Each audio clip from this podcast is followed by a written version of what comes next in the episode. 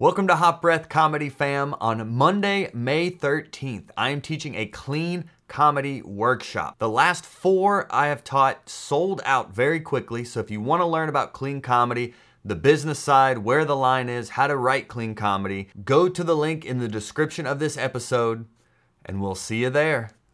when we're thinking about making money, maybe talk about building a relationship with the venue, but then also your audience to get them to come back. Yeah. Well, I think the, the uh, both are very important. Both are very important. Both are more important than any of the aspect of the comedy show. Like I think I think of, I think about the people at the venue first, and then I think about the audience before I ever think about who am I booking for this show. And then with the audience, it's I think that's um, equally as important as figuring out who your like regulars and stuff like that are, and figure out who your core audience is, and then you know treating them almost like friends.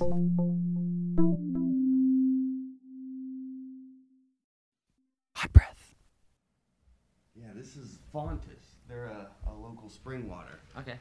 They do custom labels, so they hooked up the Hot Breathiverse with uh, labels. That's cool. And now listeners can go on hotbreathpodcast.com and get them. Oh, that's awesome. We're merchandising. Nice. We're all growing here, Joe. Isn't that exciting? That's pretty cool. It's been a while since we've done this. Yeah. So let's. Would you? Are you good with that? Yeah, yeah. Yeah? It's a fancy looking microphone. Yes, it's the same ones we've been using since day one. Okay, cool. So let's let's get them into it here. You ready to do this, man? Let's do it. Are you excited? Yeah, how you doing? Good to see you. I'm see so you. good. Good to to see you again. you. Yeah. Hot Breathiverse. Welcome back to the, your. Let's take two on that. Should we take two on Take that? two. Take two. But we're gonna leave it all in All right. because this is a one man band. I'm not gonna edit. Hot Breathiverse. Welcome back to the Hot Breath Podcast, your weekly guide to comedy mastery. I am Joel Byars. Today we have a master of show production, Hot Brethren and Sisterin. This gentleman has been working for 10 years honing the craft of developing a show that actually can be a tour. He's done seminars with these. He is the blueprint for how you can produce successful shows. He's actually a previous guest as well back in Hot Breath episode number 35. That'll be linked in the show notes for you to check out if you want to hear his first interview. But this episode is all about the DIY approach to making your comedy a business. He started out just hustling through yoga studios and moose lodges, and now he has developed his system into an actual production company called One Up Comedy, straight out of the ATL. Joe Pettis, welcome to the Hot Breath Breathiverse. Thank you for having me back. I'm so excited, man. The hot hot breath of verse. I like that. yeah, a lot's changed Yeah. since we did this. We did the first one in your In my living room. in the living room of your apartment. Now you have a home. Yeah, yeah. You have a car. I have a car. Yeah. You're a grown up. I'm. Yeah. Finally. it only took the mid 30s Yeah. to get it done. Well, I was a grown up uh, in my 20, mid twenties, and then I started doing stand up comedy and gave it all up. Right, yeah. And but now I'm back on track. So you're like, I couldn't get into grad school, so I'm just going to do comedy. exactly. Yeah. And it's paid off, man. Yeah. And in looking back on our first interview and now researching you and what you've done since then, it is impressive to think about what you've accomplished, but you started your first show in 2009. It is now 2019. Yeah. So this is a 10 year journey that I think comedians need to understand is that you failed a lot of shows before you figured out what worked. Mm-hmm. So starting from the beginning, what do you look for when you're approaching a venue about a show? Uh, well, these days, I would say all the venues I produce shows at are Get all, Yeah, get that mic I- all up in you there. are uh, venues that one way or another have actually approached me. Interesting. Okay. For example, we are here at the Highland Inn. The way this started was um, Jen O'Neill Smith was doing shows here, and she um, approached me. Was like, "Hey, would you be interested in doing shows uh, there as well?" And I was like, "Sure, I'd like to try it out." And then as I started, I kept doing it. I started forming a better relationship with everyone involved here, and that's kind of like what I found is the the places that work are the places that want you to be there. Mm. Um, and over the last, I'd say, four or five years, m- pretty much every venue I've done a show at has been a place that, one way or another, has sought me out. Like, not necessarily sought me out, but was seeking to do comedy.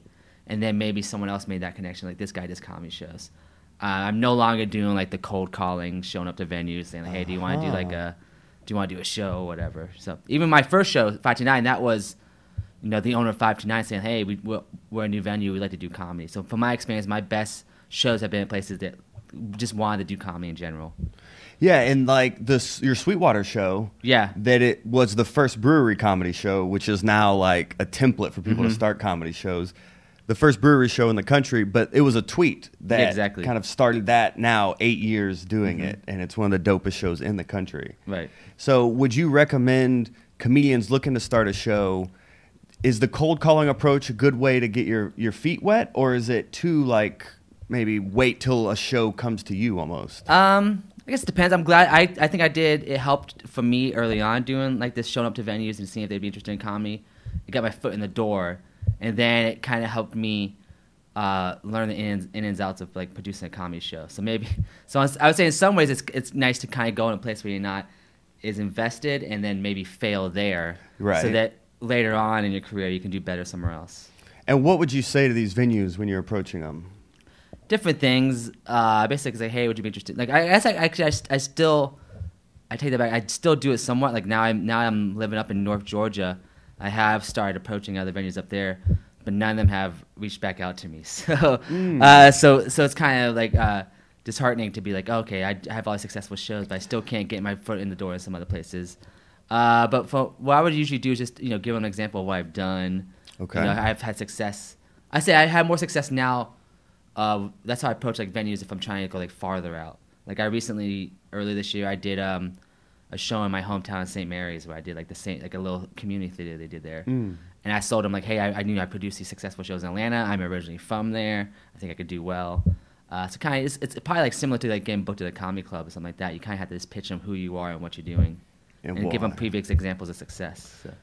And you are you looking for venues when you do cold call venues? Are you looking for venues that are already doing like live events, like music or karaoke or something? tends to help a little bit yeah i think Okay. um, mostly yeah what i've been doing is these days like approaching kind of like private event venues kind of like highland inn for the longest time was like a private event venue still is they do like weddings and stuff here Right. it wasn't like your traditional we do music every night or karaoke every night um, those I think it probably helps to start finding those type of places because they already have they probably have the infrastructure they have like a, maybe have a stage or sound system less things you have to be involved with yourself um, my, my main thing nowadays is I try to find uh, my main thing is I try to find places that don't serve food. That's my Interesting. yeah. I, I prefer venues that don't aren't like I do do some shows that are at restaurants and stuff. I prefer to try to stay away from that because I feel like the more other variables you have involved, the more it takes a, it takes away from the comedy. You know, ah, it's hard getting laughs when people like ordering food or stuffing their faces. You know, I- simplify. I, hosted too many shows at comedy clubs when no one's paying attention to you because you know they're placing their orders at the time. I just didn't want to have that anymore. So. Okay. So, in thinking about something like a Highland Inn ballroom compared to like a bar or a Yeah. restaurant, this is a private venue that does private events. How do you approach them in terms of, you know, the pay? Pretty Right. much. You know, like how do you say, okay, let me do this event, but I also want you to pay me and just trust that I'll deliver? Right. Well, know? these days I, I try to find, you know, I, it was a, it's a mix of trying to find venue. Like I think I feel like you have a better experience if you're doing like bars and restaurants. Those are the ones that are gonna be more likely to give you like probably a small guarantee. Mm. Uh, but with a venue like this or other venues, these days I try to find venues that will just basically do a door deal with me. Let me keep most, if not all, of the door. You guys keep the you know liquor sales and all that kind of stuff. Um, and kind of work out way like that, you know. Sometimes there's like a rental fee, or people. A lot of venues want to do like a 50-50 split. Mhm. But my experience is, I feel like I can profit more by doing a, a door deal. You know, it's nice to get a couple hundred bucks as a guarantee, but if you're doing, if you're selling tickets at the door and you can sell out, you're gonna make a lot more money. And what is when you say most of the money? Are we saying like seventy five percent is a good bargaining chip? Maybe something like that. As, like I said, a lot, lot like I to this day I still do some venues, uh, not so much in the city where I do like a 50-50 deal. Okay. Um, I try, but these days I, if I can, I try to get 100 percent of the door. You know, And but I think you have to kind of earn that. You have to kind of prove yourself first and earn it, and then show that they're gonna make money in other aspects. That's what I was gonna say. You've been doing Sweetwater for eight years, so Yeah. is it kind of like as you build rapport and a reputation with them, it's like okay, the door deal may have been this, but then we can we can start to open that up more. Mhm, yeah. Okay. And it changed there because like when the when the beer sales laws changed here in Georgia, 'Cause for the first I don't know what six or seven years we did that show at Sweetwater, they weren't technically allowed to sell beer, so it was like samples. Now they're allowed to sell beer. Mm. So when that changed, they want they came at us about approaching it totally differently. Because now they're trying to you know sell as make as much money selling beers as they can. So Oh. so it oh. kind of helped us, but hurt it, hurt us and helped, helped us and hurt us in the same way. So So yeah, that's I noticed. Yeah, the last time I was at that show, I think it, people were paying for the beer instead of Yeah. tickets. Now, I yeah, now you, you pay admission, you should get like two beers, but then you have the option of buying more beers afterwards, which was never an option beforehand. Okay. So when it also when we're thinking about making money, you know, because this is something I produced Java Monkey for like seven years, and I was never really able to. Retention was a struggle, and I mm-hmm. like how you said here at Virginia, the Highland Inn, that you built a relationship mm-hmm. with the venue and it's grown together. So maybe talk about building a relationship with the venue, but then also your audience to get them to come mm-hmm. back. Yeah. Well, I think the, the uh, both are very important. Both are very important. Both are more important than any of the aspect of the comedy show. Mm. Like I think I think of, I think about the people at the venue first, and then I think about the audience before I ever think about who am I booking for this show. Uh, because then, when I know those elements, it's going to give me an idea of who would be good to book for the show. Gotcha. But for me, the relationship with the with the venue and the people who work there is the most important. Like I like you know the the the this I, every show I'm here, I have the same two guys working downstairs, you know, and as the bartenders, and not, like they're my, friends of mine. We text each other regularly. We, we stay we stay up and play video games afterwards. and for me, that's always been important because I've had you know some experiences where I do a show, say like a bar and stuff, and every time I show up, it's a different bartender or different service, and half the time they might not even know there's a comedy show happening. so having that kind of relationship, you know, and to the point now here, uh, where I literally have a key to the place. Like they, they trust me enough to give me a key to the venue so I can come and go as I please. Wow. Uh, so it's, stuff like that, like that, that trust level, I think is important. And then with the audience, it's I think that's um, equally as important as figuring out who your like regulars and stuff like that are, and figure out who your core audience is, and then you know treating them almost like friends. You know, like I, I feel like I, I like I've been doing it long enough where I suppose I have fans, but I don't think of them as like fans. I think about them as friends. You know, uh, so I think that's a, that's another key aspect to think of. How do you develop a relationship with your? How do you make your your whatever you call them audience members your friends? How do you do that? Uh, just kind of like acknowledge them. I think is a real simple stat. You know, a real simple thing. Like if I see someone who's regularly coming to shows, I'll say hi to them, or you know, just shake their hand, thank them for coming out, stuff like that. Uh, actually, I learned that. I, I think I learned that from Jerry Farber of all people. I, I, I, did- I did a. I did He's a, been on here. Yeah, I did a run with Jerry where we did some Comedy Zones across like the southeast, and uh, be, before the show, he would walk up to every single audience member and shake their hands and thank them for being there. And I thought that was like kind of. I didn't want to go necessarily go that approach, but I thought that was kind of cool. Oh, we're good. I was adjusting the uh, the video. The perks of being a one man band. Again, Yeah. You want to make it all right. So, do you also greet the the guests as they come in? Do you do anything like that? To an extent, like like I, you know, I, sometimes I'll sit at the door and just kind of like acknowledge, like, hey, how's it going? I think I, I do it more like the end of the show. Like if I'll make a point to try like I don't stand out in the lobby waiting for people to pass by, but if someone makes eye contact with me, I'll like acknowledge, you know, like I try to get to that level. Like you know, um, I think if you get like I don't know the exact percentage, but you, it's like probably like a ten percent, twenty percent people who are like hardcore fans, and those are the people who you um, not necessarily want to acknowledge in form a relationship. It just kind of I think it just happens naturally. Like, and those people are the best people because those are the ones who are gonna keep bringing. They're gonna bring their friends. They're gonna tell everyone. The people who truly are invested into the show. Um, those are the ones who I, you know. And I, don't, and I don't do like a strategic thing. It just kind of happens. Yeah, because you mentioned a second ago to find your core audience. How Mm-hmm. did you find your core audience? For first off, I think they just kind of found me. Like you know, Okay. you can tell because they'll like you'll see someone at a show three times, and they send you like a friend request on Facebook or something, or they start talking to you after show, stuff like that. You know, you see interactions online and stuff like that. Um, there's a guy actually comes to all the shows, almost all the shows here. And then I was in Nashville recently, and he was at the show there, and I was like, "Did you, I was like, did you follow?" What? Turns out he's a huge fan of Dusty Slay. So he was there. I, I thought like, oh, this guy came all the way from Atlanta to see me. No, it turns out he was. Just, I, I, I was just like, you know, I was. I just happened to also be there. Uh, but he's just someone like one of those examples of someone who's just a really like a, a real big fan of comedy. Mm-hmm. And those people, I think, are, like I think we're in a, a boom right now where comedy is really popular because Yeah. of people like that. People like and I think there's also probably more good comedy now than there ever has been before. So it's, it's kind of like a perfect mix of things. Yeah, and that's why I wanted to do this episode at this time because comedy is booming, and I would like to empower comedians to, you know take advantage of this mm-hmm. boom and build an audience because not only are you building your business but you're actually able to build an audience and a following and mm-hmm. people who will that you can then be like hey i have merch or hey i've got this going on Right. that'll engage with you Right.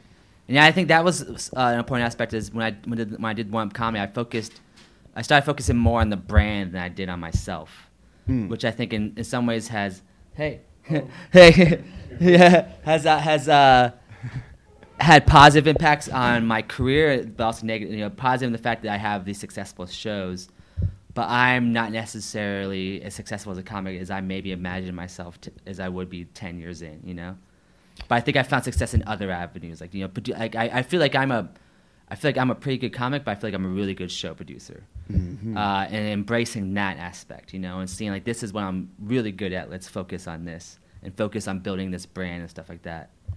So that's funny. You're like, I'm ten. I'm ten years in, and we all go through that mindset where we're like, but Yeah. When you start comedy, you're like, oh, but I want to be on Comedy Central. But now it's like, you could take a step back and be like, oh, well, I have a podcast. I am consistently working. I'm getting to do comedy full time. Mm-hmm. Exactly. Yeah. Great. You have your own production company. You're doing comedy full time. Mm. So I think it's it's good, especially now with comedy booming and everyone wanting to try comedy, having that perspective of not looking at the one percent of comedy and being like, no, that's comedy. It's like what we're doing is comedy. Mm-hmm. Yeah. You know what I mean? There's a different path for everyone. yes. Yeah, And Exactly. na- And, now the idea is like, yeah, I think you know, when I first started out, I imagined myself being on Comedy Central. Now, I imagine myself producing a show for Comedy Central. I think I'd rather do that. You know, I, I, like for me, um, putting together the overall picture and seeing that succeed is, uh, uh, you know, more enriching than a good set can be. You know, Mm-hmm. seeing the overall show succeed, like seeing the, everyone on the show do good, like that for me is amazing.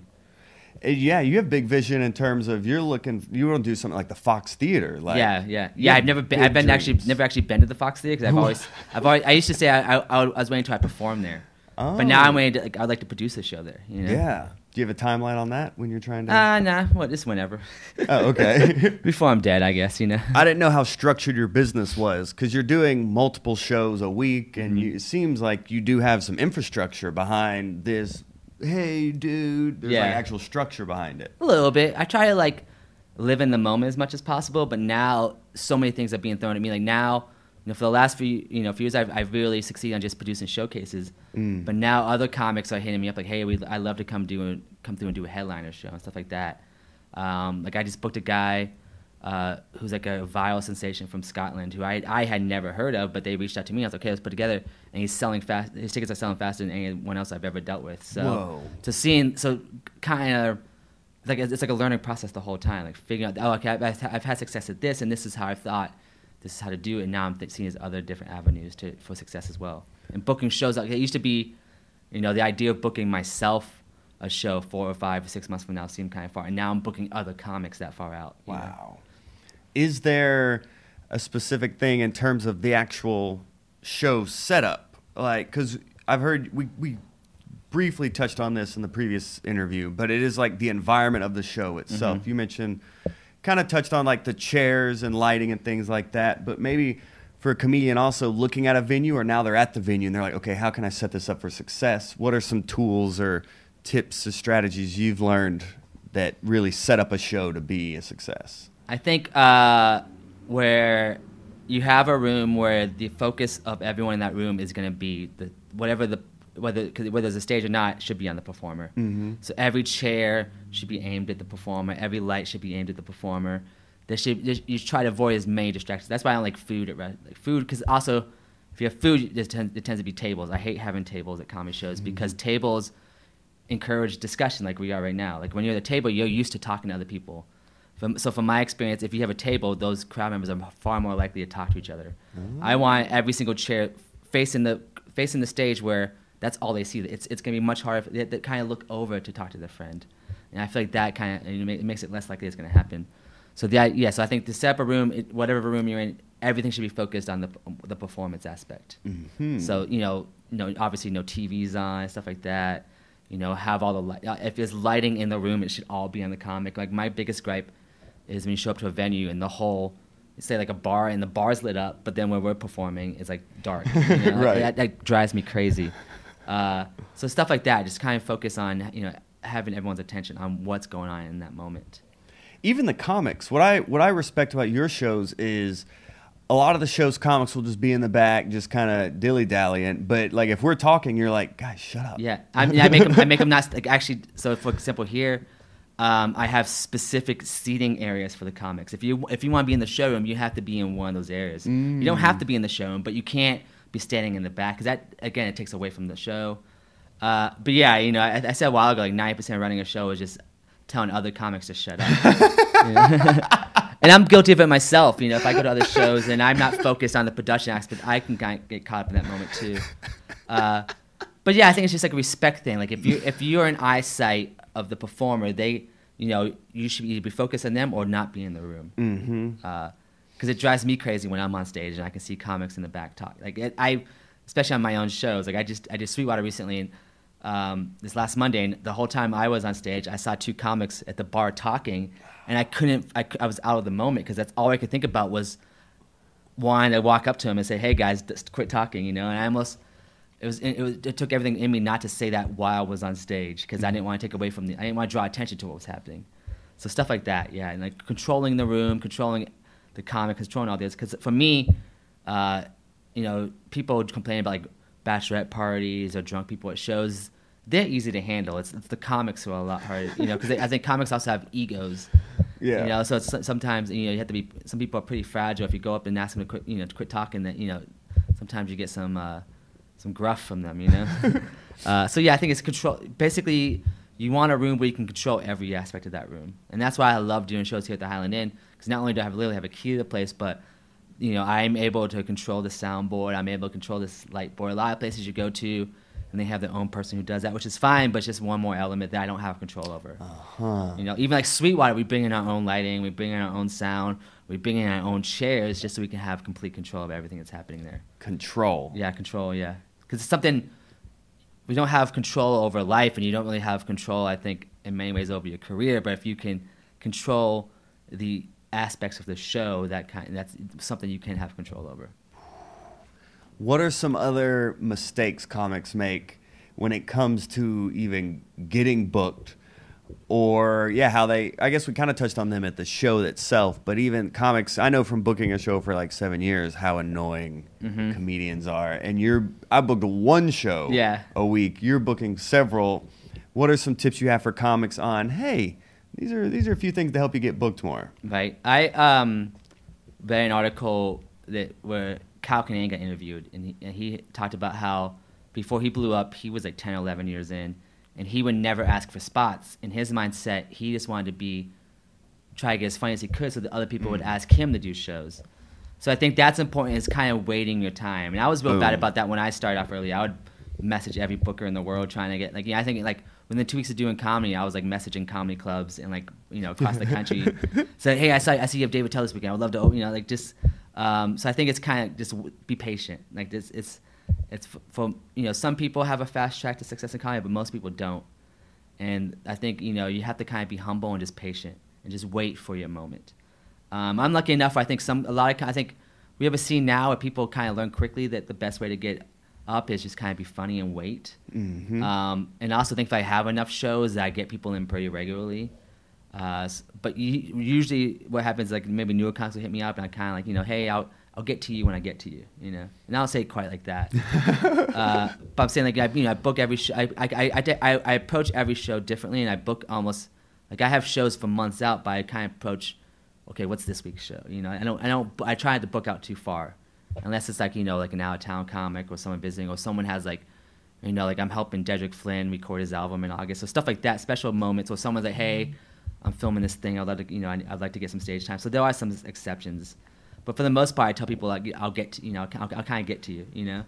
And you know, if I if I book you for this show, it's probably gonna be a while before I book you for another show. So kind Mm. of like, but you know, I, I if if you if you if you're funny, I, you know, and you're, um, you know, respectful of the craft, I will, I will eventually book you on one of my shows. Is hanging out important and like showing up to your shows even if you're not on it? I think it definitely helps as Okay. long as you're being, you know, respectful of the show. Ah. It's funny because I think a lot of comics say that might like I, I knew I know that I know that I um definitely how got booked for shows or especially like clubs just by being there. You know, I, I, I I won't say a club specifically, but it's a local club where I knew if I showed up on Tuesday or Wednesday to check it out, chances are the booker was going to hit me up that Thursday about doing weekend shows. Oh. Versus if I reached out to them, I might not have gotten as much response. Uh, and I think that does help, like especially my shows, because you know I sometimes someone doesn't show up, so if someone's there, I, I you know oh you might be able to get up just by being there. I, I probably have put Greg Barons on more shows just by being there, and I have booked him just because he's he's he's he's hangs out and he's respectful, and if I need someone, I know he's going to succeed. Uh, but I think sometimes it hurts comics because they'll come and they they're more social, and then in my mind, I just don't want to book them. They're like there are a handful of comics who come to a lot of shows, and every time I have to ask them not to talk during my show, and, be, and so then they they go they move to the they they don't, I wouldn't say they move to the end of my list. They just don't they just get erased from my list of people who I eventually want to book. You know, How do they reach out in terms of like an email? Well, you have a form on your website now, right? I do. Yeah. So when people reach out to me now, I usually tell them if it's someone I don't know, Uh-huh. someone I usually say, hey, here's a submission, and I would say 99% of them don't even go through with it. Yes, that's Uh, a great filter. yeah. Mm-hmm. Do this one extra step to get to this. And literally like 90% of people are like, nah, Exactly, mind. yeah. And you're like, oh, they weren't really caring anyway. Yeah, and I'm and I'm the same way. Like you know, I think if you want to do like you know feature or headline at clubs, a lot of them you have to send your avails and all this stuff. And I haven't really succeeded at that because that's something I just don't. My mindset, I just don't. It's something I do. So Mm-hmm. I'm lucky enough that I have a lot of my own shows. That I don't necessarily have to go try to get booked for other things. And is there a, a way to phrase when they are reaching out? Is there because I've had some people be like, "Yo, let me get a spot," or Yeah. um, "I'm in town, let's do this." Like they Yeah. won't. E- they don't even. There's no professionalism behind it. Mhm. Do you do you pay attention to how they contact you? as Definitely well? a little bit of that. Like you can, t- like for me, like yeah, you could tell who's good at it because they'll, there's there's the professionalism, like I said. A lot of times, like I can usually tell. A lot of times, if um, the ones who get booked are usually people who drop references, and it's usually good references. Mm, like okay. so and so, like I and sometimes it, when it's bad references, I, I know like okay, just step, you know stay away. uh, but locally, a lot of times, like with new comics, what I tell them is I just and it's, it's true. I do a lot of my booking in person. Whether I whether I see you at a show and I say, "Hey, come do my show," or I message you afterwards. I don't book anyone local who I've never seen perform before. So you know, and I'm and I, I would say I'm kind of bad about going out to other shows now, but it doesn't even necessarily have to be someone I see perform. If I see like you know, if I see like the Laughing Skulls booking you or Ian Neighbors booking you, then I know okay, this person's good. And I think it goes the other way. It goes the other way around. If they see I'm booking someone who they've never heard of or never seen, then they know that they're good to book. Mhm. So I think it's just you know proving yourself. You know, there's a lot of ways to prove yourself, and I think you have to go through that process. And I think a lot of people like try, try and fast track it. You know, whereas like we talked about, I'm, you know, we're like ten years in. I think people realize that sometimes it takes that long to get any kind of success. You know, Mhm. it's not. You know, and I think I think what happens is a lot of people start off and they want to just jump right into it. And I was that way too. Uh, and I think when I did it, it was probably a lot easier because there was a lot less comics. You know, when I, when I did it, I started at Star Bar when um, there was maybe 10, 15 comics in general trying to get up. Oh yeah, you hit Rodney up on MySpace. Yeah, him up on yeah. and yeah, for like the first year, you basically just had to tell Rodney you were coming, and now there's hundreds of comics trying to vie for that spot. So it's it's, it's it seems like every year, if you start off as a new comic, it's gonna get tougher and tougher and tougher, unless you're just really really good. Mhm. And one percent of comics are probably really really good, and then one percent of them are probably gonna go on to actually succeed. So, it's, but it also depends on what your definition of success. Is. I know plenty of comics here in Atlanta who are just happy to perform. Like they, you know, they have their, they do whatever else they're doing. They don't have dreams of moving off to New York or LA. They're just happy to be involved with the scene or and be involved with a group and get up and perform. And I, you know, and I, I'm happy to have those people. I think, I think there's different levels. You can have a little bit of everyone. Yeah. It's important to be selective in your show too. When we're talking about retention and getting people to come back, Mm-hmm. If you sell out a venue, but then the comics on there aren't great, Yeah. people aren't going to come back. Yeah, and if it's the same, that's another thing is variety. Ooh, and, that's- and I think we're lucky enough uh, here in Atlanta. We have lots of comics, but we also have a lot of comics coming through. Mm-hmm. Uh, so, for example, this weekend I have three shows here at Highland. Every show has a different uh, lineup, you know, and not necessarily I think people are gonna come to every single show, but I want you to know if you come to one of these shows, you're gonna have a different experience every single time. Uh, so I think that's important, you know, and it, that takes a little bit of work, you know, figure out who you booked and who you like, and also variety in the sense that you don't book the same people over and over again, but variety in the sense that everyone on the show is a little different. Ah, yes. You know, and you know, it doesn't it doesn't even just come down to like sex and race, just style, all that stuff. Like make sure if I book ten comics, I want ten different perspectives on life, and that's why you know because you, you might not you might like one, you might not like the other, but you're gonna get a variety. You're gonna get a lot of different you know takes on comedy.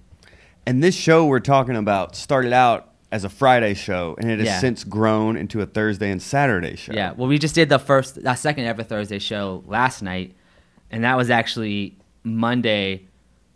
Uh, or like Sunday, I was here Sunday, and we realized there was nothing else going on until f- my shows Friday and Saturday. So we were like, so on Monday we decided, hey, why not do a Thursday show? And we had like 40 people come out last night, which isn't a big crowd, but for What? the fact that we decided, I put it online Monday, and then we had 40 people come out last night, which is kind of cool. That last minute. Yeah, yeah. Whereas Friday, our biggest day is Friday because people know that Friday is a, like. And what happens is sometimes we're not here, and then there's other events here, and people show up thinking it's ten buck, and they'll they might say Oh. they might they might come to that show that oh it might be a wedding, and they're like okay wait a minute this is not happening. Uh, so I've, I've tried to find out different ways to you know stay in constant contact with our regulars and our, and our audience Yes. and stuff like that. Are you collecting emails? What's your What's your system I actually, there? I um, so I use FreshTix for all my online sales, and they maintain an email database. So it's real easy for me. What I do is I just go through and I click one little button, and it sends out an email to everyone who's ever bought a ticket from me. So I just I just did earlier this week Whoa. to promote the show last night, and we have like you know something like two three thousand people because of that. So and then FreshTix is a, it's, and they're a local company too who I've worked really close with. So so finding different elements like that, like finding other people, you know, not necessarily the venue, but the people you're working ticketing. Like, um, like I'm, I think I'm real lucky to be in Atlanta. where We have you know multiple people doing multiple things where we can all kind of work together. yeah, because you've always been on the branding piece as well. You've always had posters, Mm-hmm. and you're you're always you always look at it from every angle. Mm-hmm. That polish, Yeah, exactly. Yeah. which is local artists, you have involved in that as well. Yeah, I, I, yeah. Usually, if I have a poster design, it's, it's almost always a local comic too, someone who's Uh-huh. involved in the comedy scene. So I, I, and then you know when I have, I have uh, you know people, who- the people who work my Dora comics, the people who do my Sound comics. So that was another thing, is I, I, I learned that I could find if I succeed at producing a production company, I can then employ comics to do stuff involved. Because that's the thing is, there's not really much money in the performance aspect No. even people who succeed, who you know you see and doing like Comedy Central specials stuff like that, they usually, they usually making money doing other things, whether it's writing or whatever else. There's very realistically, there's very little money in the actual performance aspect. Yes. So you have to find those other niches to get paid and do stuff like that. So it's funny sometimes you know I, in these days I'm able to book uh, you know uh, pretty much pay every comic on my show. Might not be much, but if you work in the door, you're gonna get much more money. You know, so uh, so I, I like the idea of being able to employ comics for stuff like that. Even my even when I get posters printed, I use a comic who lives out of state, but he's a comic who works on a who works for a printing company. So all the money that I'm putting out there is going towards other comics. This guy, this guy is the mayor of comedy over Yeah. here, reinvesting. Yeah, I used to call my yeah I used to call myself the mayor of Atlanta Comedy, but I think I need to move on because now I live in Milton, so I can't. the mayor of Milton. yeah, yeah, but the mayor of comedy I guess works. Yeah. I love, yeah, I love your aspect to reinvesting into comedy as well, Mm-hmm. and that's why I mean that's why I do this podcast as well is giving comics like all this insight that I, I get asked about shows. I got asked uh, yesterday Right. about like, oh, how do how do I approach a venue or things like that, and I was like, well, I know the expert. Yeah. like I've done some shows, but this guy, it's his like job Right. to do this. And I'd say it's, it's my passion too. Like you know, here, Yes. here we are on a comedy podcast, and I feel like, like I, my, I told my girlfriend I was doing this. She's like, "Well, what are you gonna be doing?" And I was like, and I was like, I'm, I explained to her. She's like, "Oh, so it's, you're not gonna be funny?" I was like, "No, it's like it's comedy related, but like, I, but this is like I'm not the person who likes to sit after a show and like riff and stuff like that. Right. Yeah, me neither. Uh, and I don't, but I, I will sit down and talk about. Uh, I'll talk about all the other aspects of comedy. You know, like the production aspect or the booking. Pro- like that's what I find. That's what I'm passionate about. You know Yes. because even my own stand up, I don't like I don't write I don't I don't sit down and write. I don't you know I'm real bad about that. I don't think about where I'm gonna go because I, I usually I'm I would say nine percent of the shows I do on my own. So I'm usually focused on every other aspect, and then it comes down to showtime, and I have one minute to go. Oh, I'm, I'm about to go on stage, so I literally just get on stage and then kind of figure it out from there. Um, so I, yeah, I think I, I, I my passion is figuring out all the other aspects, like figuring out what makes a perfect show. Because when you perform on the show, you're just one tiny part of it. But if you're the producer of the show, you get to, like I said, have control over the whole aspect. But now it's into me, and I go to other people's shows, and I'm like, I want to dim the lights or like do different things Right. and kind of like tweak things. You know, I'll give like sometimes I I, I come off as a little strong. Like, hey, maybe you should do this. You know, uh, but I'm trying to help. So I think. And that that's why I want to empower comics to at least try your own show so you have a whole new respect for Mm-hmm. when you're at other comedy shows that are run well, just all the work that goes in to a well-run show. Mm-hmm. Yeah, like here I get you know I I got here right before this I was setting up chairs and stuff. Like I get I get to like it's weird when I'm producing a show. Like I usually show up to a, the venue no no less than like two hours in advance. Whereas if I'm performing on a show, I'm usually there two minutes before the show starts. Right, right. Because I, I know how shows work. Like I think, um, uh, thankfully here in Atlanta, a lot of people who have succeeded shows have learned like you know there's all the different elements of uh, success for a comedy show, but the probably the most important is starting on time. Boom. Or as close to on time as possible. That was the thing I failed it a lot early on. Is I would hold off sometimes 30 minutes, 45, an hour to start the show, hoping that more people would show up, and you end up just upsetting the people who did show up on time. So now, Greg Barron says best. Uh, he's like, you know, reward the people who show up on time. You know, because I think also if you if you do even if you do start a show on time and people do show up late, I think they're more inclined to be like, oh, I should get here earlier next time or stuff like that. What So- about the duration of a show?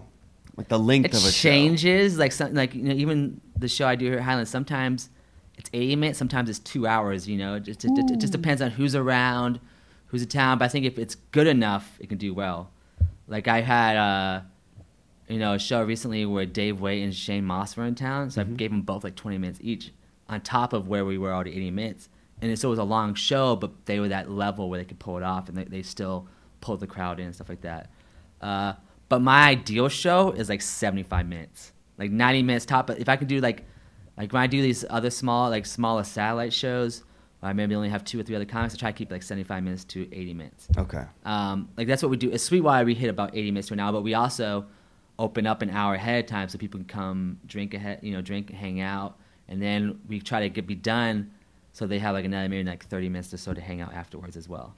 Uh, but I think you know, like 90 minutes, I think is ideally it, sh- it should be like your peak if you can, unless it's just a really really good show. Like Star Bar, for example, it's like a three-hour show. They, you know, the crowd kind of comes and goes, but it's always a crowd. Uh, but always whether even necessarily the comics aren't always the best on the show because Rodney will give other people chances. Um, it's a show that you know is going to be good for the most part. You don't know, you never know who's going to show up, so it, it, it, keeps you enthralled by it. It Star Bar is an example of a show that's built the trust with the audience. Exactly, yeah. So they've built the trust to go three hours and maybe have some hit or misses, but overall it's going to be a good experience. Exactly, yeah. So it's experience. Yeah, experience. Good, yeah, good experience. I think that every show should be an experience. Mm-hmm. Um, you know, you want them stepping away thinking they, you know, they just experienced something. You know. Yeah. What's uh, uh, and that's you know, ideally a memorable one, ideally a good memorable one. But even if, even if it's a bad memorable one, it's still an experience. You know, it's, it's still something that's gonna stick with them. Yeah, because you'll do the theme shows as well, Mm-hmm. like the underwear show and the roasts and things like that. But actually, you mentioned comic. Do you care, just real quick, uh, what time comics get there? Is that something comics need to be Not- mindful of? Not really. As long as, for the most part, as long as they show up on time, or if they don't, they're okay if I'm going to put them wherever I put them. And I think most comics are cool about that. But it's fine. Right, newer comics, if new people are booked, it's not. It's, it's, and it's my own gripe, but it shouldn't be annoyed because it's what they should be doing. But it's funny when comics will sometimes reach out to me and go, well, "What's the call time?" And I just say, "Try to get there before the show starts." You know, Oh, like okay. Because if they get the too early, it's just more stuff I have to deal with. I'm like, because I I'm not because I don't I don't think about the lineup in advance. I, I usually do the lineup as people are showing up, or sometimes five minutes before we start. And the the people who you can tell are more professional or more in, into it, they are the types who are, like who don't ask when they're going up. They're like, they wait till you tell them. You could Boom. you could be the third comic in and go, oh yeah, I have you going seventh, and like, okay, cool. Like they're prepared to go up whenever they have to go up. Uh, whereas you can kind of tell, like you know, the, like the newer comics will show up, like, what, what's, do you have the lineup? When am I going up? You know, which is fine. and then they ask you again, though. Yeah, yeah. They ask you re- repeated times. Yeah. When am I going up? Am I next? How Yeah. many more? But yeah, as long relax. as you, yeah, as long as you show up, even if you don't show up, there's people. Some I, I'm not the person who get upset because I know things happen. And if you don't have to tell me, and I'm gonna forget about it anyway. But as long as you show up for the most part, I'm okay. But again, be cool if when I'm gonna put you up. Like uh, my biggest gripe is when comics show up five minutes after the show and I don't even and they're not they weren't there when I started the show, so I don't have them on the lineup. And they show up, go, I'm not on the lineup. I'll go get well, you're number seven, and they're like, oh, can I go up early? I'm like, well, you weren't here, you know. so like that, that's the type. Those are the type like that kind like. For me, that's the kind of stuff that w- is most likely going to prevent me from wanting to put you back up. You know. Boom. That's exactly what I was just thinking. You do not forget. I'm telling you, there were comics on my show that ran the light mm-hmm. belligerently. Oh yeah, And they were never back. Exactly, I yeah. never forgot. yeah, yeah, things like that. I'm- Yeah, yeah, if you like belligerently is fun. Like oh, a man or two over. Of course. I'll, yeah, I'll probably I'll forget by the next comic, and they'll come up with apologize. But if you're belligerent about it, Belligerent. like I will never book you ever again. Yep. That's the one thing I'll think about. Stuff like that, uh, that, and like constantly. Like if I had to tell you than two times and not talk during the show, I'm probably not gonna ever book you. You know. the mayor. Yeah. These days, I just tell people like, hey, I, if I if I know who a talker is, I just usually say, hey, why don't you step outside, you know, or go back there, go somewhere else. All right. So here we go, Joe. We've talked about the venues. We've talked about, oh, the comics and tips and how to build your audience or engage with them at the show. Marketing. Mm-hmm. Let, let's let's let's go head first into marketing because this is the bridge between a show a show like building or a show just like sustaining or failing is that marketing piece. Mm-hmm. And there's so many different theories about what works and what doesn't, but you announce a show on a Monday and then Thursday you can get 40 people out there. Yeah. What is your approach to marketing? Uh, engagement. Like I used to do posters and ads and stuff like that, and those all work. But for me, engagement's what's most important. Um, also, providing all the information. Like I, for me, uh, say like a good Facebook event page is something that has every all the information you could possibly like. Where's where is it? What's the address? What's the parking situation? What's the age limit? Um, what time our door is? What time does the show start? Stuff like that. How much does it cost? Stuff like that. And then constant engagement What do you mean by engagement? like for example, what I think a lot of people, especially on Facebook, don't take advantage of is there's a place on in, in events to post stuff. So leading up to the show, like for example, when we do the roast, I'll maybe weeks once a week I'll post like, hey, here's a silly meme about what we're doing. Here's the ticket link, and then leading up to it, here tonight's show, we have tonight's show. Here you go, um, constant engagement like that. Um, whereas I see event pages where the, you know you have that whole discussion aspect and it's just completely empty because every time you post on something like that or engage something, they're gonna be notified whether they look at it or not. It's constantly reminding them about this thing. Uh, so I think engagement, not just on you know on social media, but other aspects, websites, stuff like that, kind of doing the emails and stuff like that. But it's engaging your audience, constantly reminding them that you exist. Hmm. Um, whereas I think that's more important than trying to folk than trying to um, accumulate new audience members. Trying to keep the ones you already have, because again, I think word of mouth is I think the most successful marketing. The, if you have someone who's interested in what you do, they will tell other people about it, uh, and that to me is more valuable than any like Facebook ad or Instagram ad or anything like that. Uh, so yeah, constantly engaging and, and then appreciation, showing people like you know like when I do send out these emails, I'll off like you know I'll off like half off coupons or something like that, or promo codes like to in different different avenues. I offer different things just to try and engage people and show them like, hey, I appreciate you. Here's something. To, you know, so, so for example, last night the 40 people who were there, I was like, hey, here's a promo code to get a free show next time you want to come. Stuff like Whoa, that. Just okay. We appreciate you coming out last minute. Here's a reward for coming out. You know, here's some other stuff. You know, so constantly engaging and rewarding your audience members, I think, is more important um, than anything you could do advertising wise. Like I, I, I don't I don't spend any money on advertising anymore. I used to do like Facebook ads, even posters. I, I, I hardly ever get posters made up because from my experience, word of mouth and engagement is what has the most successful. Um, here, doing a show here helps because of how much growth has happened around. Like we got a lot of people from the neighborhood. I was here yesterday making the sign, and two different people approached me who I never, I don't recognize, but there were two different people approached me who come to the shows. I, I wrote, I wrote Thursday, Friday, and when, when guy, guy comes up to me, he goes, Georgia State, right? Because I have a whole bit about going to Georgia State. Uh. He goes, hey, he goes, I went from Auburn. Where I come from, we put the D in Thursday, and he points out I, I'd misspelled Thursday. but it's a, a guy I didn't recognize, but he's like, yeah, me and my wife, we love your shows. We might come out tonight. So stuff like that is kind of cool, yeah. Yeah, and yeah, it's important. You have a sign out front. You have like one of those sandwich board signs out front of the venue. And they provide the venue provided that. Like Okay. so I used to do, like I used to do posters all that stuff. And now like they have like, you know, the signs up where it has one up coming on our website. They you know, they did that for me. Like I didn't even ask I showed up one day and that was just there. It's stuff we had talked about and it just kind of happened. Um, so ha- again, having a venue that's 100% behind you, 110% behind you, that they will go out of their way to do stuff like that and promote the shows and whatnot. Um, but yeah, I think yeah, but maintaining audience engagement is like the most important thing. And you're talking about the area around here booming. Do you hang up posters or any? Do you do any other advertising at the other local businesses or apartment complexes or anything? I used to, but again, not I haven't done it in a while. I don't think. I've I don't think I've put up a single poster or flyer this year. okay. Um, I used to like for with the underwear show, I used to flyer the heck out of uh, uh, um, Georgia State, and I haven't done that, and, I, and the numbers have actually gone down. So I think that was one show Oh, okay. that definitely benefited because Georgia is right next to Village Theater, so it kind of helped, and it would pull in a college crowd and stuff like that. So um, something I need I, I need to be better about, uh, especially for like more like one-off shows. I think that helps to advertise. But I think if you build a good, like you know, sweet, uh, not Sweetwater, but Starbar is another example of that. They don't have to advertise because people just know about it. Or even Sweetwater, we do. We don't really market that that much because people just are just aware of it, you know. And hopefully, I, hopefully they're aware of it. And then it's funny. People show up and go, "I, I never heard of this. We've been doing the show for eight years. Like I never heard the show." But that's even better because now they're engaged by it. Like they're like, "I've never heard. It. I can't believe I've been missing out on this. Right. I want to come all the time now." Uh, so yeah, I think it's it's a mix. I think you know if you're starting off a show, it helps to have posters, especially in the venue you're performing at. You know, I think because that's you know if you're if you're starting a venue a new uh, a show in a new venue, your core audience is going to be people who already you know support that venue. Boom. So if they go to the bathroom and see a post, you know, if they're there every night and they see a poster for your show every night, it's gonna be, oh, that's cool. I might want to check that out, you know. Or even if it's their first time there, they might go, oh, I might come back for this. Um, so here, like you know, like again, we have the signs out front, so everyone who's walking by, everyone who sees the venue. Um, you know, Laughing Skull is a great example of if you drive down Peachtree Street, you can't help but notice Laughing Skull. You know, so you Mhm. know it's whether you've been there or not, you know it's there. And so if you think comedy, you might think, oh, I'm gonna go check out this place.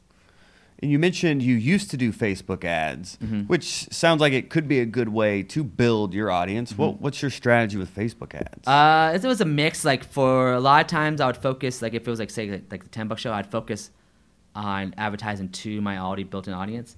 Um, when we do the character roast, sometimes I'll still do them for those, and I I um, market them towards fans of whatever I'm doing.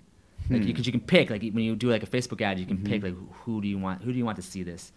So if we're doing like say, you know. Um, a roast like we're doing the roast of Game of Thrones coming up. I would do fans of Game of Thrones. I would do fans of Jon Snow. I would like pick every specific character and have different elements that, um, and then you, you know you can choose your your age, you know geographically you can choose. Which is it's funny because I'll see ads either on Facebook or Instagram for shows like in Los Angeles. I've and seen I'm, that and I'm like, are you guys not paying attention to your marketing to this too? 'Cause I think a lot of times people just go, oh, push it out to comedy fans which could be a lot, which you end up just going to be promoting to, to comics, you know. Mhm. Uh, so I think it's, if you are going to spend money on advertising, you want to be real strategic about who you're, like marketing to the right people, Mhm. Y- your your niche audiences and stuff like that. What about the wording of your ads? Um, I change that. I try. I, I try again. Be engaging. Like make it sound conversational. Like I, I see so many where it's just like Thursday something this. You know, it's just it's the basic core info. I try to be like, hey, you know, like oh, like make a little funny joke or something. Um, I kind of stole the what you know a lot of corporations are doing now, where you just kind of you just use memes because I think that's like huge right now. That engages people and gets people's attention. Uh, but yeah, different stuff like that, you know, and then um, you know finding out like what works and what doesn't work. Like for example, on Facebook, for whatever reason, the algorithm hates words on images. So for me, like what I, try to do is I, like I just try using uh, like a real simple image. Like when if you look at um, the beer and comedy event, it's just a photo of me and Jeremy on stage with an audience looks like they're having a good time, and I think that's more engaging than you know of image with all like I think you know put the put the info somewhere else, but doesn't have to necessarily be what the, the on the image. Like I see too, I see too many where it'll have the name of the show, the time, the price. It's like way too much information on an image for it to get out there. Uh, hello? Someone knocking? Maybe. Is the door locked? I don't know. I don't know. Yeah. Someone's trying to come in and get coffee or something. Oh yeah. Yeah, come on Oh, in. yeah, we're doing an interview. Yeah. Say hey to the You can come. You come on in though. Say hey to him. yeah. Hey. Okay, that's fine. Okay. Cool. That's it? Thank you. Yeah, Thank you. Everyone's. That's why I love this place. Everyone's so nice. A you know? cameo. Everyone has been so nice. Yeah, yeah. They were coming in here when I was setting up, and they're like, "Oh, sorry, I just want some water." I was like, "You can drink water. Yeah, This yeah, come on in. America. this, isn't Flint. You're I safe." wish I would drink some of your water. You take it away, Yeah. man. Maybe we both should. Yeah. Maybe have a little Fontus break here. Cheers to you, sir. Yeah. Stay hydrated. Mm. Something I'm bad about. Oh, but you know, um, speaking of drink, I would say my uh, the biggest aspect of my success was quitting booze. I was just about to ask if you're still sober. Yeah, yeah. I, uh, I, I, am not. I don't like because I, I, I'm, uh, yeah. I, I just hit four years in February. Congrats, I think it was man. four years. That's and, in that, huge. in that time period, I've had maybe ten beers throughout those four years. I'll still like a sweet while if they have a new beer, I'll sample it every single time, and I'll get I'll drink like one sip and get that five minute buzz, and then that five minute like ugh. Exactly. Since that five minute like oh, and I'm like oh. So it's like a, it's like a physical reminder why I don't do it. But that Right. you know in many ways has helped you know it's helped me in so many ways because now I just I just have more time and more money to focus on all the other aspects. Mm-hmm. So I think uh, you know stepping away from the party aspect of it and focusing more on the professional aspect of it has helped me in so many ways. I agree. I think I'm, I'm more I'm more, I'm more likable and more f- fun to be around now. People want to be around me, whereas Mhm. back in the day, people were like, oh, you know, he's trouble, so I don't want to be around him. You know? Oh, I remember the Yeah. I remember the Jesus Joe. Yeah, this yeah. guy used to have long hair, a beard. We w- I remember we did Spuds. Oh yeah, It was a, a strip mall restaurant known for potatoes. yeah. I wonder why it failed. but that was like the first place I think we ever met. And yeah, I was just like, who is this guy? Mm-hmm. Yeah. you're, like, you're like, I have a show at a Moose Lodge. I go to a Moose Lodge. We're getting heckled by an old guy drunk with an oxygen tank. Yep. Like, and Kermit. We're like, what is happening? Yeah, yeah. Now I, you know, I want the, I want, I want the performance to be the experience, not everything else. You know. But you had to fail to learn. Mhm, Exactly. Yeah. You know, all those failures are lessons. Right. And You've probably f- had more shows fail than succeed when you think of the average. Just like you're, Oh, absolutely, yeah. way more jokes fail than succeed. Yeah, same thing with a show. I think I about evened out now. Uh, but you know, up until really the last four or five years, you know, most of my sh- even the last couple of years, I I've done shows at venues that it maybe only works for like two or three months, and then it kind of just doesn't pan out. You know, and I think every single time we both parties were just not 100 percent into it. Is what happened. you know? Boom. So that seems to be is that the biggest reason you think shows fail is that either the venue's not 100% behind it or the performers aren't or the Mhm. or the producer isn't. Everyone's Yeah. got to be behind it I think it. so. Yeah, yeah. Because I, you know, in here, you know, this is why I've had the most success. I think it was Highland is because they're 100 percent behind me, and I love being here. Like I, sh- Mhm. that's why I show up. I guess I show up to most shows two hours. Ago. I show up here probably five, six hours early, mostly because I'm trying to avoid traffic. Also, I had to get everything set up, and that can be comfortable, and I can kind of hang out. It's a great neighborhood. I can go walk and get like food or something like that. Mhm. So just you know, being involved and being around and stuff like that. Whereas I think a lot of people we see fail shows, it's because the, con- the host is showing up like you know 15 minutes before the show, is going through the motions and stuff like that. Especially like open mics and stuff like that. Yeah. Um, we just started doing open mic here where I have Rachel Epstein and Spencer Taylor host, and I picked them specifically because they they add like an, an interesting new kind of element to it, and they have fun with it. You know, like they, they make it so it's a, not just an open mic; it's fun for the comics, and we can actually get an audience because it's fun for them as well. They're not just going through the motions and go, oh, let's get on stage and um, I'm performing in front of, you know, other comics again. It's like, what what can we do differently to make this more engaging? yeah. And two two two hosts. They're up there together? No, they switch. They switch oh, back Oh, and they forth. switch, okay. But because they're because it's both of them, they they come with with different ideas and stuff like that. And I think that's where you see a lot of success nowadays is shows where they have multiple producers. Like even you know even like Yes. uh, even Sweetwater, you know Jeremy Meesey, he doesn't get the credit that he probably deserves because he's been by my side the whole time, and we're officially co-hosts and co-producers. But I think a lot of people put that on me. But if it wasn't for him, that show wouldn't exist because he was there guiding me along in my troubled times. And to this day, Bailing you out. yeah, exactly. Literally bailing me out of jail so I can make it, you know, uh, or you know, getting me out of the hospital so I can make it, stuff like that. Uh, but you know, we we put like he see things that I don't see, and I see things that he don't he doesn't see. So to have that kind of to have different perspectives on how things should go. I would agree from someone who produced a show alone Yeah, for seven years and seeing the success I had overall with it, you know, in terms of an audience being built and things, uh, I would highly recommend teaming up Yeah. on doing a show if you want to succeed. There are so many different responsibilities that if you put it all on your shoulders, like, yo, yeah. it's, it's something's gonna break. Yeah, yeah. and I said, you know, here the shows at Highland, I pretty much produce by myself. But I, pu- I have other people. Help, I have other people in other aspects. You know, like when we do the roast, you know, I put, I put out there, like who I put out to the the comics. What what should we do this time? Let's come up with some suggestions. What should we do?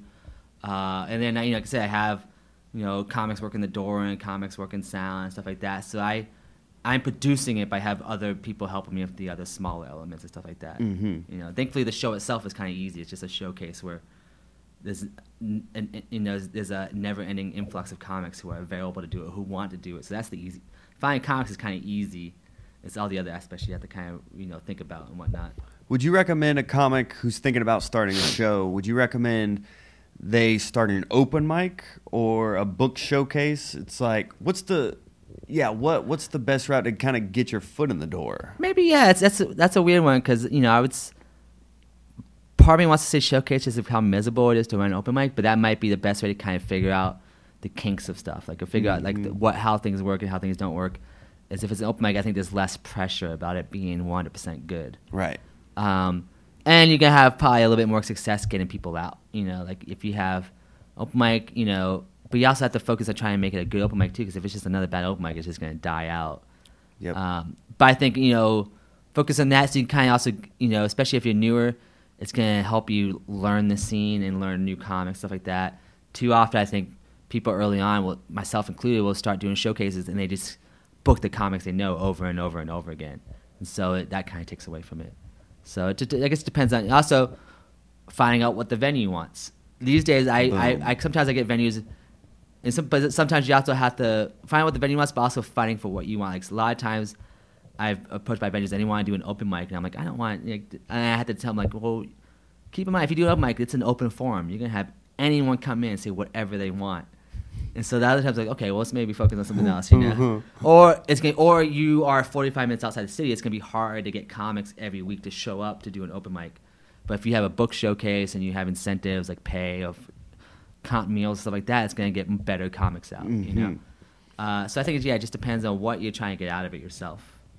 So when when you are talking to these venues, how do you talk about the money specifically? Like how do you, how do you bring it up? Are you first like are you interested in the show and then it's like okay, here's my idea for the payment or how do you tread those waters? Yeah, I'm still bad about that. A lot of times I just kind of, a lot of times if especially if they're doing if they're doing like say like a music night or karaoke, I kind of like, well, what do you do for this? Mm-hmm. What do you what are you paying these guys? And a lot of times they'll kind of be honest with you.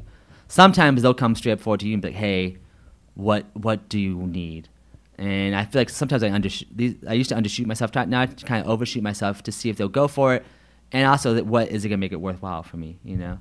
Uh, What's so a good number for what you need? I think you know if you like it just depends on the show and what you want to produce. But for me, I, I it's gonna it's gonna be hard. Pre- I'm gonna be hard pressed to do a show um, for really anything less than like two hundred or two hundred fifty dollars. Okay. Because that's you know I'm, I because I want to be able to book headliners and comics. You know people who I want to be able to pay the comics a decent amount.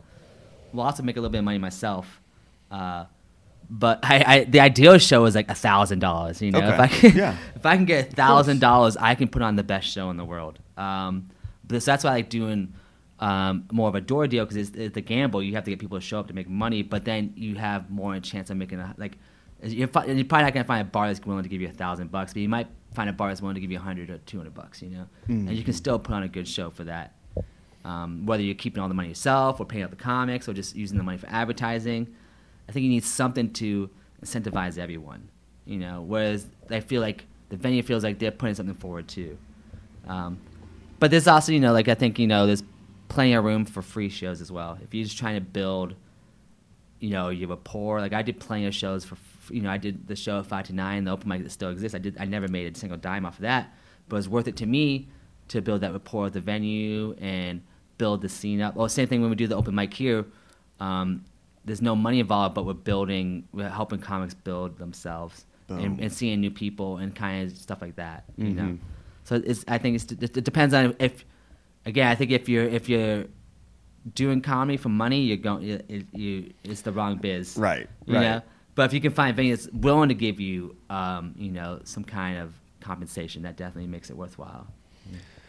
And I think it's valuable just to be hosting a show as well. Yeah. Like it, that, I learned more from hosting a show for seven years in terms of being on stage that much and interacting with an audience Mm-hmm. that much. I've learned more about how to do comedy just from hosting a show. Yeah. So even if you're looking to just get more stage time and host a show, I think cr- producing your own show is a great way to just get better at comedy faster, even Mm-hmm. if you're not getting paid. Right. Yeah, exactly.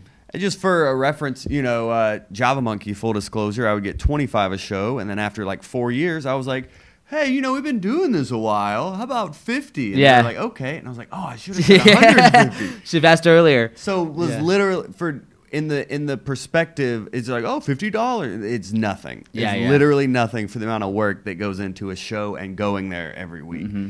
So just perspective for comics because they want to know numbers. You know, Yeah. it's like you said minimum two hundred. I think that's a great starting point. Don't undersell yourself, Mm-hmm. but also have perspective. If you're two years in the game and you're like, I want to do my own show, eh, maybe it may be for free. Yeah, yeah. But you're getting a lot of good hosting experience that'll, and also it's a great way to build your audience and build fans. Yeah, and learn and, and, and figure it out. Learn, you know, learn. You know. Yes, yeah. Are there any hosting tips you have for them from your years of hosting? Uh, yeah, to not put yourself over, and that's really hard as stand-up comics, and that's like a wrestling term. But I think Put yourself over. yeah, I think as a host, you have to remember that you your main role is to kind of keep the show all together. And I, I was real, you know, bad about when I first started doing it, but you know, I think a lot of comics they'll, you know, the comic the the hosts who do bits in between every comic and stuff like that focus too much on themselves. Um, that takes away from the show, and it's, and it's super obvious to the audience and the comics, and it's just gonna annoy everyone. So I think the the key for hosts is, you know, do your time up front. It doesn't have to, you don't necessarily even have to do that well. It's all about just starting the show and building up. This is what we're doing. Like I've done so many road gigs, like these Comedy Zone one nighters, where they have a house MC who literally just goes up and goes, "Hey guys, thanks for coming out. Here's a, here's some weird little thing. Now here's your first comic. Like it's it's all about just we're here for comedy. Now let's do comedy. It definitely helps. Um, you know, if the host is really funny and, and can g- engage the crowd. Like you said, I think I've grown more as a host. Um, that's grown my comedy more than anything. You know, because you, you you have to figure out a way how do I engage this crowd immediately and how do I keep them engaged to be ready for the next comic. It's not to say you can't, you know, do stuff in between, but I think it takes a long time to get to that comfort level. You know. Uh, but yeah, the, the, I think the biggest advice is just don't do bits in between comics. You can have a little aside and stuff like that, but it's so obvious when comics try to do bits and the audience. It, it almost it, I've never seen it do well. I've never seen a comic go up or host go up and do the three minute bit in between a uh, in between comics and see it do well. Yeah. Sometimes you know people at, like sometimes a headline might ask you, "Oh, go up and do some time," stuff like that. Those are exceptions.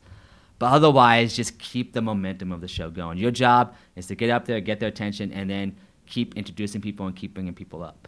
They call that host lining. Yeah, host lining. Yeah, Host yeah, lining. exactly. Yeah. Yeah, hosting is so great. I love it because the pressure's off to be funny. It really is just about establishing a connection with the Mm-hmm. Yeah. audience. So that's why I always recommend comics to host a show just Yeah. for that value of learning how to connect with an audience. Yeah. And if and if you can connect them and be funny, it's that Right. much. It makes you that much better. If you Right. can, if you can be, if you can be hosting a show and get a big laugh within the first minute or two, like you're doing well, you know. And it, and, it, and it sets up the show for everyone else. Is it kind of builds it builds the the, the expectations like oh this is gonna be a good show because the host was funny, you know. Right, right. Dude, this has been amazing. Oh yeah. you, you dropped all of them. I mean, is, is there anything you think we overlooked that comics need to know about? again, I think it's just you know, there's no everyone has a different path. So what what might be success for someone else might not be success for you, but you also can't allow someone else's success to take away from your own. You know, everyone's doing differently. Everyone has a different path, um, and you might two people might be doing the same exact thing, and someone you know it's not going to work out for both parties. So I think you just gotta be appreciative of this, like the fact that we're able to do this, and that people might sometimes pay to come see us just talk, essentially. Uh, you know, to tell people, you know, to just go up and talk about ourselves, like the fact that we can do that on a nightly basis is kind of exceptional. So I think just yeah, be super, you know, be I'd say super humble, but be kind, be appreciative of what it is. Yeah, Yeah. yeah. Let me bring a tear to my eye. Yeah. The mayor of comedy, spitting game. and it took me years to develop that mindset, but I tell you, comics, the sooner you can develop that mindset, the quicker you're going to find success. Mm-hmm. Because then you will figure out what your success is. Exactly, You're not yeah. so worried about what everyone else's success is. Yeah, and it constantly changes too, you know. Mm-hmm. And I think, and I think, you know, I, I, I definitely, you know, see, it's especially weird now, ten years in, because I have so many people who, in those ten years, either they started at the same time as me or shortly after me, and now I see like I'm on commercials or late night mm-hmm. spots or corresponding the Daily Show. So Right. it's kind of like it, it. Sometimes it is a little off putting. Like, oh wow, that person's doing this. Well, I might not doing that, but I'm also like, oh, well, I get to do this. You know, it's like it's again, it's different for everyone, and and you know, it's definitely a hustle to it, and you definitely have to work for it. No matter what you want to do, you have to work hard for it. And everyone you see who does succeed, there's a good chance that they worked very hard to be that point. It wasn't given to them. They Right. worked as hard as they possibly could to get where they are. And the only way you can do that is by doing the same. Work hard. Yeah, you got to put the time in, you know? It's a job. Yeah, it's a job. this job. is a job. Yeah. Well, all right. Hot Breath Verse. We've done it. Yeah. Yet another one here with what, Joe Pettis. what episode number is this? This will be we're in the 170s. So, okay, so, this will- 35 to 170. 35 to 170 something. Okay, yeah, nice. yeah, yeah. Nice. So it, it's it's been great to see the arc. The when we interviewed you the first time, it was more like I'm kind of doing these things here and there, and now it's like, oh, I have a production business. Because like before, One Up wasn't even like a, an established like LLC yet. Yeah, yeah. Like now it is a full fledged like business. Yeah. Now, yeah, it's funny because now I, you know, at the end of the show, I write comics checks that have one up comedy. It's, it's so, it's, it's, it's so weird. Like I had, a, I had a headliner recently, and you know, and he's, you know, after the show, he's, he's talking all the comics, and I go, hey, he goes, oh, let's go talk shop. And it was, it was almost, and I had to, as we're walking back to the, you know, the green room, I was like, uh, you, you know that phrase. Um, it's like a, in, in, in like superhero movies. It's like if if you don't die the hero, you become the villain. Every time I write a check to someone, I feel like I'm becoming the villain. You know, the, the, clo- the closer I get to being like the closer I the closer I feel like the closer I get to being like a comedy club owner, I'm like, oh no, I'm like becoming the man. You know, in, in a way that I didn't necessarily envision myself becoming. Uh, but I think it's, it's but I think it's, it's it's it's a cool it's a cool it's been cool and I really appreciate it. So. Do you want to have your own club one day? I don't know. I'm, I'm torn. You know, I think Uh-huh. uh part of me yes, but part of me like you know the idea of that I can show up to a venue and they have like everything I need to you know, and not having to worry about paying rent and all that stuff or getting liquor licenses and stuff like that. But I think, but I think I would. I think one day I'd like to. Yeah. Yeah. Ooh. Yeah. That'll be on the next one. Yeah. The comedy club that Joe Pettis built. Yeah. So if you could, for the hot breath of verse, could you could you look into the camera and let comedians know why they should listen to Hot Breath? Uh, well, I think uh, um, well, I'll, I'm gonna give a shout shout out uh, to my buddy Carter. He's out in Arkansas, and he he, he hit me up one day and asked me if I knew who you were. Because he's like, I love his podcast. He's a, he's a he's a guy who started doing comedy. He's a ra- he's actually a radio DJ who started doing comedy, and he loves this podcast because he gets insight into different perspectives on comedy. Mm. So I think that's why you should listen to it. You're going to listen to different people, and I see I've seen who you've had on the show, and you've had different people who have had success in multiple aspects to get that kind of like their perspective. So, and, and now it might be back in like hundred episodes or so. So Yeah, and Carter, I, I have these. I have notebooks now. I'm selling notebooks. Okay. And uh, Carter actually bought one and filmed an unboxing of it. Oh, nice. And put it on YouTube and Facebook. that's cool. I was like showing my wife. I was like, "Hey, honey, we made it. See, he has a notebook with my face on it." That's awesome. Well, thanks for doing this, man. It's Oh, yeah, thanks an for having me. Thrill. I I could not be happier for the success you've had. It's cool to be in the game now and starting to see the arc of people's careers. Like Mm-hmm. you said, we see people go from open mics to the Daily Show, but then also open mics to prison, like Yeah. or open mics to now building their own platforms, like you and I are doing. Mm-hmm. So, dude, I'm so happy for you, and I'm happy that you were watching this or listening to this hot breath of verse. So please, if you did find this valuable, like Carter did, reach out to Joe. Let him know how much you enjoyed this episode. Word of mouth, like Joe said, is going to be the best way to share this. So if you reach out to Joe, he's going to be more likely to tell other people about the episode and reaching out to other comics. The word of mouth is our most powerful tool here. So tell other comics at your open mics or if you're at a weekend show or if you're at a comedy club and you meet the headliner, let him know about this podcast anybody that you know that is in the comedy game, just let them know that this is a tool here for them to use. They can also go to our website, hotbreathpodcast.com. There's links to be able to get the water here.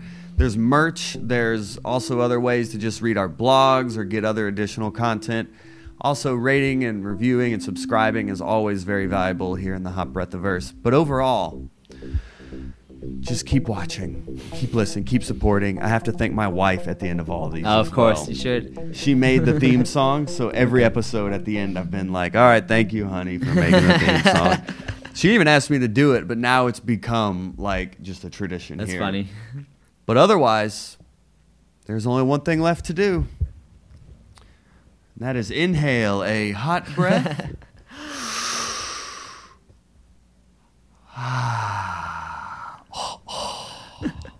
Thanks, guys. Have a good day, night, evening. Bye. Go produce a show. Yeah. Get to work. Stop being entitled. Do something.